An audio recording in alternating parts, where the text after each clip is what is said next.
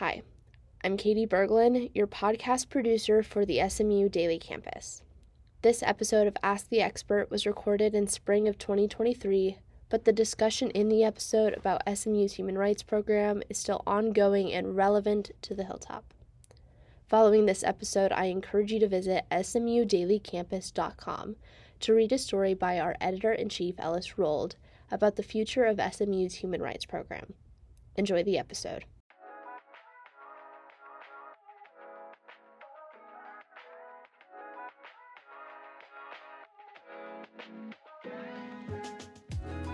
Welcome to the Pony Pod, brought to you by the SMU Daily Campus. This episode is a part of our series called Ask the Expert, where we talk to students, faculty, alumni, and anyone part of the SMU community with unique expertise. Joining me today is Liana Forss. Liana is the president of the UKirk SMU Ministry and former event director of SMU's first Pride Visibility Day, as well as an accomplished dancer, human rights scholar, and pre med student. I was lucky to be in the class Gender and Human Rights with Liana last semester, where she shared her experience of advocating for change with Meadows School of the Arts administrators. Largely because of the community, mentors, and training provided by SMU's Human Rights Program, Liana was able to work with a team of students and faculty to defend the rights of LGBTQ people in the Division of Dance. Because of the support of the Human Rights Program, Liana has been able to continuously combine her passions for dance, faith, and LGBTQ rights and grow within the community of student leaders at SMU. I'm here with Liana to get the full inside scoop on her journey as a leader on campus. I know there must have been a few hardships along the way, so I can't wait to hear this story. Hey, Liana, what's up? hey, thanks for having me. All right, so let's just get right in. Um, firstly, I want to hear what does a day in your life look like? Wow. Well, semester to semester, it looks super different because with dance, pre med, human rights classes, like my schedule is different depending on what I'm taking, obviously. But when I first got here, I was taking a ton of science classes. So I would usually get up 7.30ish try to do something active to warm up because i knew i wouldn't be able to get to class early to warm mm-hmm. up um, like closer to my dance classes um, but usually i'd have an academic science class maybe a lab, and then dancers are required to take a dance class every single day. So sometimes you'd be like sprinting from like mm-hmm. science, like tearing off a lab coat. Yeah. Like I'm about to go point my toes at mm-hmm. the bar, mm-hmm. and it's super fun. Um, and then usually I have like I try to give myself like at least 30 minutes for lunch, but I usually tend to take like 18 to 21 credits because I'm a transfer. Yeah. So the schedule is a bit intense, and then usually my classes end around five, and then um, if I'm cast, I'm in rehearsals from six to ten every weeknight. Wow. Um, so it's intense, but also like my dance classes kind of give me a brain break from like the academics, so it, it's it's easier to balance than you think it would be. Yeah, and then on top of that, you have everything you're doing willingly adding to your schedule, especially with human rights. Yes. So tell me a little bit about yourself. You came here from Canada, right? Mm-hmm. Where in Canada? Mm-hmm. I came from Edmonton, Alberta, which is the Texas of Canada. Yeah. Yeah, that seems silly to say, but it is. It's like oil country, and I grew up there. Um, and then I grew up as a dancer, and there's not really any BFA or degree programs in Canada that are as competitive as the ones in uh, America. Mm-hmm. And so my sister went to one first. She did BFA dance at University of Arizona. And so that kind of got me on the track of looking at performing programs in America. Um, and then I auditioned all senior year, uh, ended up getting into a program in Oklahoma, Oklahoma City University. Go which, Stars. Yes, Go Stars. Um, an amazing program. I was thrilled to be accepted. Um, and I spent a year and a half there before COVID hit. Mm-hmm. Super happy. I was doing musical theater. Um, and yeah, I loved the people, loved the program. But when COVID hit, it kind of had me like rethink like what I want to do and my time in school. And to my father's joy, decided that I wanted to go back to finish my pre med requirements while in undergrad, which was a stressful time figuring out how to transfer in the middle of COVID. yeah. But yeah, that's how I ended up here at SMU. Um, I knew SMU had a great dance program because my sister auditioned here and almost went here. Um, but I was only really looking at the pre med stuff, and then through like some weird correspondence with the dance program asking if I could still take classes while I was here, um, I was offered the chance to audition for a major. And so I submitted a video and was accepted as a dance major in addition to my like pre-med sciences. Um, and I say that because I've kind of bopped around from different degrees, and so in in some, that's why I was coming here. Uh, but yeah, and I got to dance, and so that was kind of like a weird. I mean, for me, it was like um, kind of confirmation where I needed to be, and felt very much like I'm a I'm a person of faith, so felt very much of like a God thing for me. Mm-hmm. Um, but that's kind of how I landed here at SMU. Right now, you're pre med. You're on the pre med track. You're a dance major and a human rights minor. Human rights major now. Major now. Yes. Okay. Okay. Fun. I know it's it's ridiculous, and I have spent the last year of my life arguing with different advisors, being like, I don't think it's possible, and somehow through the magic of the human rights program, it's Mhm. been made possible. Yep. So yeah, currently I'm trying to finish three degrees. My pre med is health and society. Okay. I started with biology, but um, yeah, just was frustrated with some of the classes you take towards the end of that degree, and so I decided to go go like the more like health ethics, um, medical anthropology is a great great program at this school. Yeah. So yeah, well, it goes hand in hand with human rights, so it's perfect. exactly, yeah. Okay, moving on. So you are a big part of UKirk Ministries here on campus. Um, I just want to know how did you get plugged into UKirk? How did you get into leadership? Uh, just your experience with UKirk. Yeah, man, I love UKirk, too. Um, it was again kind of like a God thing for me. I ended up on this campus, didn't know a soul. There was a ton of social distancing going on, so it was really hard to feel connected to people and not super isolated. And just through some really random interactions, one of the dancers um, was in leadership for UKirk. Her name is Rue Ferguson. Uh, and we ended up having coffee one day. I like spilled my whole life story to her. She told me to get coffee with the minister, Jesse Lightwells, um, which I did. Ended up spilling my life story to her. Mhm. But yeah, and so it was totally just random. I ran into like, Ukirk was so small at this time, and I ran into like probably like half, at least half of the like um, continuously attending students, like in the span of a week Wow. and those were the people I was meeting. So it just yeah, it was random and you know, now 3 years later, I look back and it definitely feels like a god moment, especially considering the fact that um, I thought I was straight when I fell into UKirk, UKirk Yeah. and here I am and I'm out and I'm um, I identify as a queer woman and you know, getting to be UKirk's student president is hmm an honor because it really like shows me that I didn't know what I was needing at the time that I found UKirk Mhm. and UKirk being SMU's only open and affirming ministry, meaning that it's the only ministry on campus that officially says that being gay is not a sin Mhm. or that um, all folks and all identities are like affirmed in our spaces.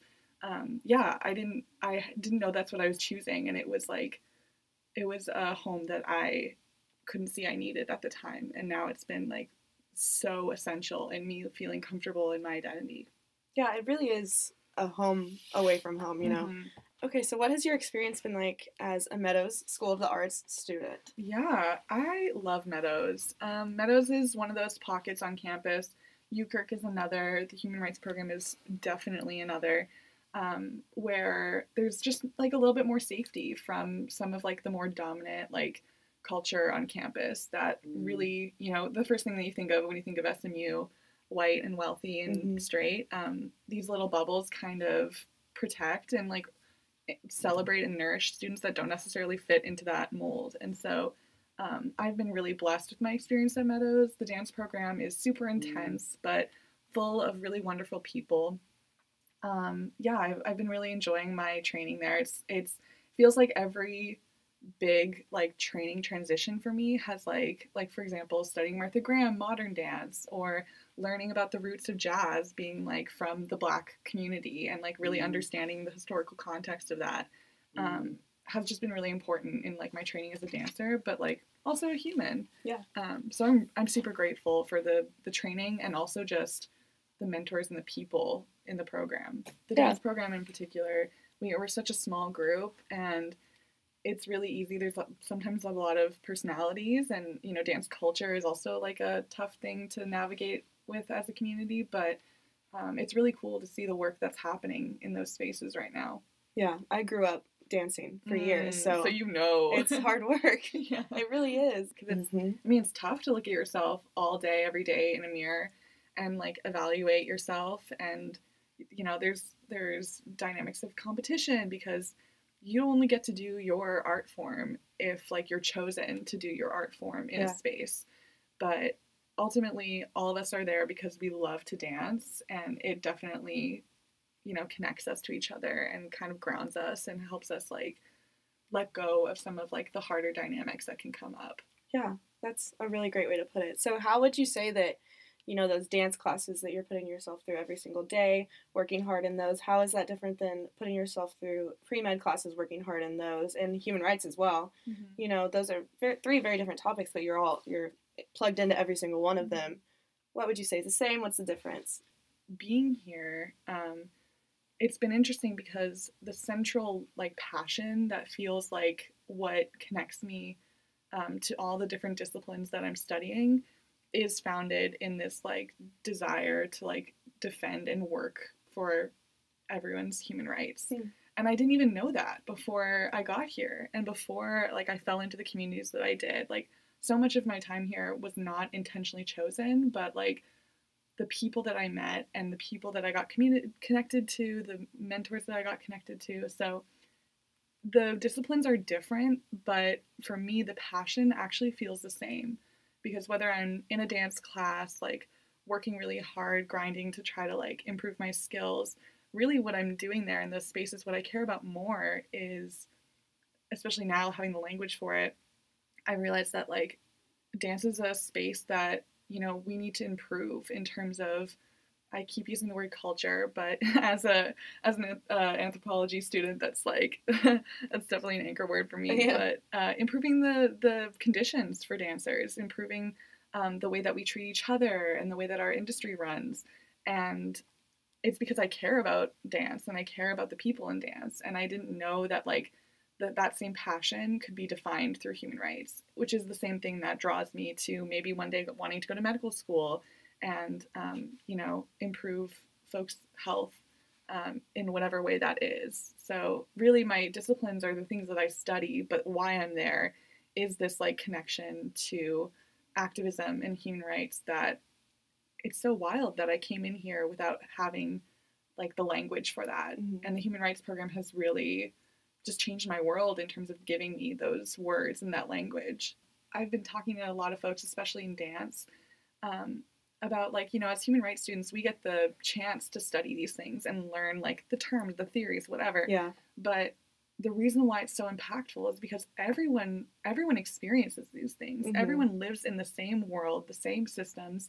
And so like for example, in dance spaces, dancers might not have the same words for power dynamics or negative experiences that I have as a human rights student, but they're all experiencing it Yeah. and they all care. And so when you give people those like tools and those language or and allow them to express themselves more freely and like kind of be able to articulate um, in like a, a common way, like I mean, there's so much thought around language and human rights and the way that people learn about these things, but I found it really helpful to remember that like this is impactful to me because it's putting a name to something that I've already been experiencing. Mm. And I think that's the same for anyone who can get exposed to this field. Yeah. I like uh, you saying using it as a tool. Mm-hmm. That's a great way to put it. Yeah. Okay. So, um, last year you went through an experience with the Meadows School, so I want to talk about that a little bit. Can you just walk me through sort of a timeline of your experience at Meadows with the Meadows administrators, that whole situation? Yeah. So this is kind of interesting because it's again a moment where I didn't intentionally choose to be put in the place that I was, Mhm. um, and it definitely feels kind of like um, a God moment of like development and like you know as human rights students we often talk about the ways that uh, we're developed outside of our classes, and this was that moment for me. It was the first time where I actually like felt empowered enough to use these skills Mhm. outside of the classroom, and I didn't even really know that until Yeah. After. So, uh, in summary, it was basically just uh, an issue that came up regarding protecting um, the rights of queer students and it, that was clashing a little bit with uh, a hiring policy. And without getting into too many specifics, basically it was just that me and some other students and other faculty um, kind of had to advocate for this fact that we're in a changing world and um, the the policies around hiring should be inclusive to make sure that we're hiring folks that reflect our values, especially if we have those defined values about non-discrimination um, and protecting like the well-being of our students and staff. That includes LGBTQ persons, and so it was in all a positive experience because I was put in these rooms at, alongside other students and staff where we were having some pretty scary conversations and you know it was hard and those those things are hard in schools and like in academia but ultimately the administration was super you know willing to listen and they wanted to do the right thing and i'm really grateful that i had the people in those rooms that i did and all that would have been completely impossible if i hadn't had the foundation of the human rights program. Because when this stuff came up when we learned about this stuff um, I didn't know what to do, you know? Mm. And so I was able to connect with some mentors that were able to kind of really, it was mostly just like empower me and empower the other folks that were dealing with it to do what we knew was right. And gratefully, you know, we had people making the decisions that we trust, and they ended up making the right decisions. And um, yeah, we're on the right side of history in that way. And it was just a chance to basically get Meadows to show like that they would stand up for our, their student, their queer students and staff, Mhm. and they did. Yeah. Um, but still, navigating that situation would have been so much more difficult had I not had the human rights program. Yeah, for sure. Especially going back to what you were saying earlier, you know, you were saying Meadows is one of those pockets on campus. And, you know, I, like I said, I grew up dancing. I just know that performing specifically is such a unique experience, as such a, it's like a family. I don't want to say Mhm. that, you know, like Mhm. oh, everything's like a family, but it's, it's you like get a, real close, yes, that's for sure. it's a deep relationship that I have Yeah. not found yeah. in any other activity that I've Mhm. found, you know, with my high school dance team. right. So, uh, do you want to talk a little bit more about, you know, using your voice on campus, protecting your family? So I guess in general, I would just empower students to know that like they have a right and a voice to Mhm. do that in wherever they find themselves. There's this idea of like an arena of struggle um, that we've been talking about in a in our ethics and human rights class. Mm. It's this idea that wherever you find yourself, there's ways to kind of be a change maker or like al- ally yourself with the people next to you and make changes for the better. Um, and so I guess yeah, it's just like recognizing that like you have a right to do that. Like Mhm.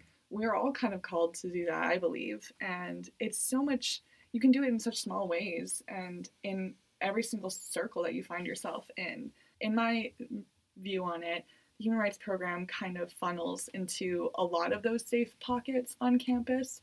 And it's so that like, you know, me as a Meadows student can be doing the work in Meadows or like in a ministry space. It's it really feels like this source of support and change making that connects to a lot of other and uplifts so many different places on campus. Yeah.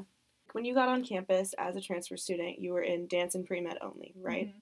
What, uh, in your experience, led you to the human rights program? You know, what was your first class like where you were like, oh my God, like, I need to do this, I need to utilize this opportunity on campus? Because, correct me if I'm wrong, SMU is one of only eight, 7 or Mhm. eight Yeah. human rights programs in the country. Yeah, that sounds right. Yeah. And specifically, uh, being in the South is an extra like Yeah, historical context. for sure. Um, yeah, we're definitely a unique program.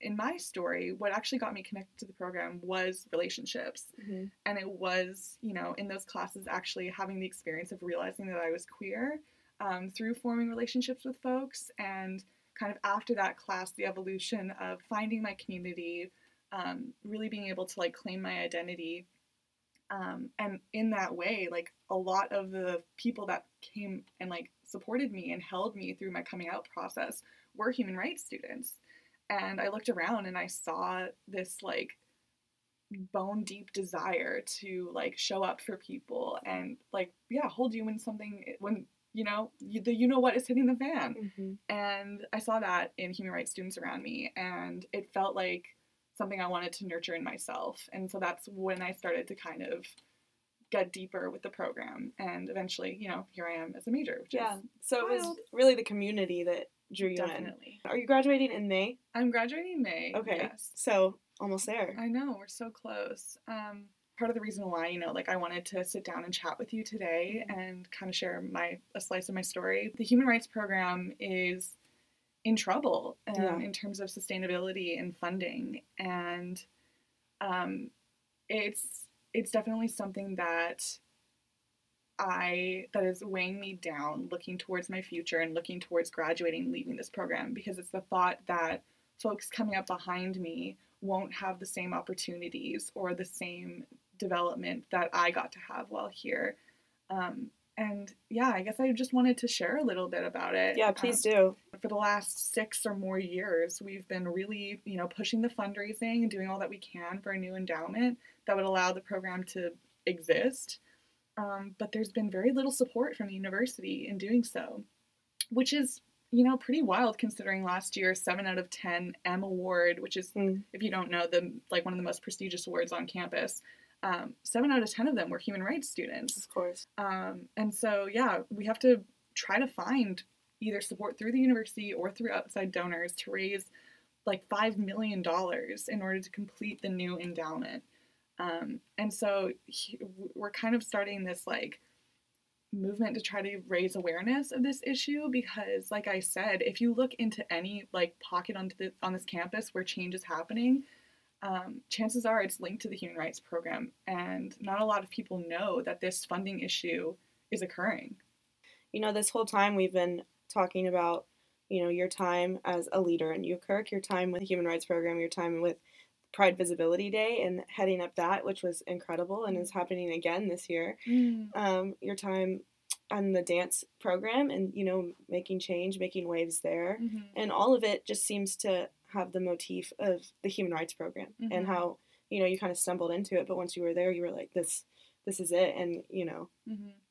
it's interesting to see that like this has made so much change on campus specifically through you as a leader i admire you for all that you've done with that um, and you know it, it's sad to think that these tools like you were saying won't be accessible Mhm. to people coming up soon if something isn't done Yeah, it's interesting because you can look at one student like me, and like my story cannot be disconnected from like the community around me. You know, Ash T is head of Period Project right now, doing a myriad of incredible work. Claire Jansen is the Pride Visibility Day event director of this year, and you know, so many folks. Um, Shara's podcast Maladjusted, like Wow, there's yeah. there's so much work happening on this campus, and like I said, um, we, we can't be disconnected from each other because what unites us is this incredible life changing program that I mean this campus needs, but ultimately the world needs. Um, it's interesting if you talk to Dr. Halperin, who's the head of the Human Rights Program. He often talks about how his call is to like raise the next generation of people who are going to like, you know, revolutionize the human rights world or change the world. And I wouldn't say this without, you know, really believing it, but the Human Rights Program is strong enough that I believe that to be true. Like, I believe the people that are leading this program and are touched by this program really do have a profound impact on the world as Mhm. soon as they leave. And I mean, it's evident from the work that they are already doing. Yeah. So yeah human rights program is in trouble Mm-hmm. And it's a groundbreaking program on this campus as you can see through your story and i'll be heartbroken Mm-hmm. if it's going so Absolutely. Yeah. yeah I think that anyone who has seen this campus, you know, change or evolve or improve, um, I would really like appreciate a, a moment of reflection to think about like how that was possible.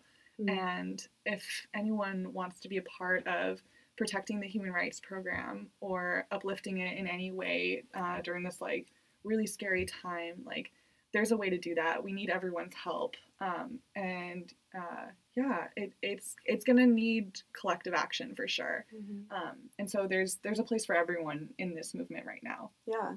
So do you have anything that else you want to bring up? Anything coming up exciting for you before we head on out?